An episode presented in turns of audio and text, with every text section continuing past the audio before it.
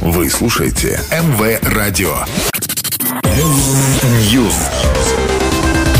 Всем привет, я Андрей Котов, и это очередная порция актуальных новостей из мира музыки.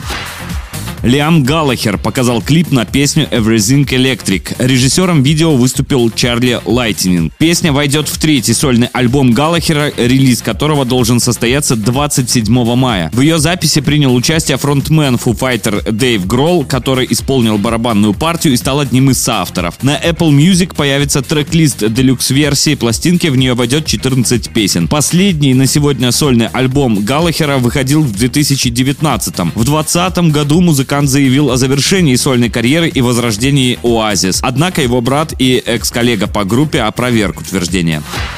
Дуалипу обвинили в плагиате. На певицу подала в суд регги-группа Article Sound System из Флориды. Музыканты утверждают, что песня Дуалипы Levitating 2020 года скопирована с их трека Live You Life, который был выпущен в 2017. Как сообщает источник, теперь группа Article Sound System требует возмещения убытков и прибыль, полученную от Levitating.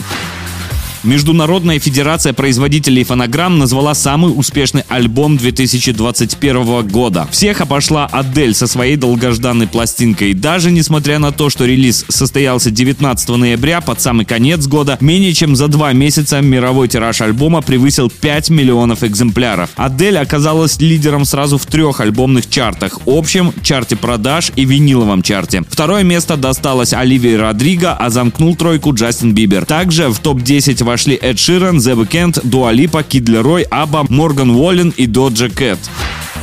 4 марта бельгийский певец Стромай выпускает долгожданный третий студийный альбом «Мультитуд». В него войдут 12 треков, написанных и спродюсированных самим музыкантом. «Мультитуд» станет для Стромай первым альбомом за 9 лет. Он уже выпустил два сингла из него, и это «Санти» и «Ленфер». Треки и клипы на них собрали десятки миллионов прослушиваний и просмотров.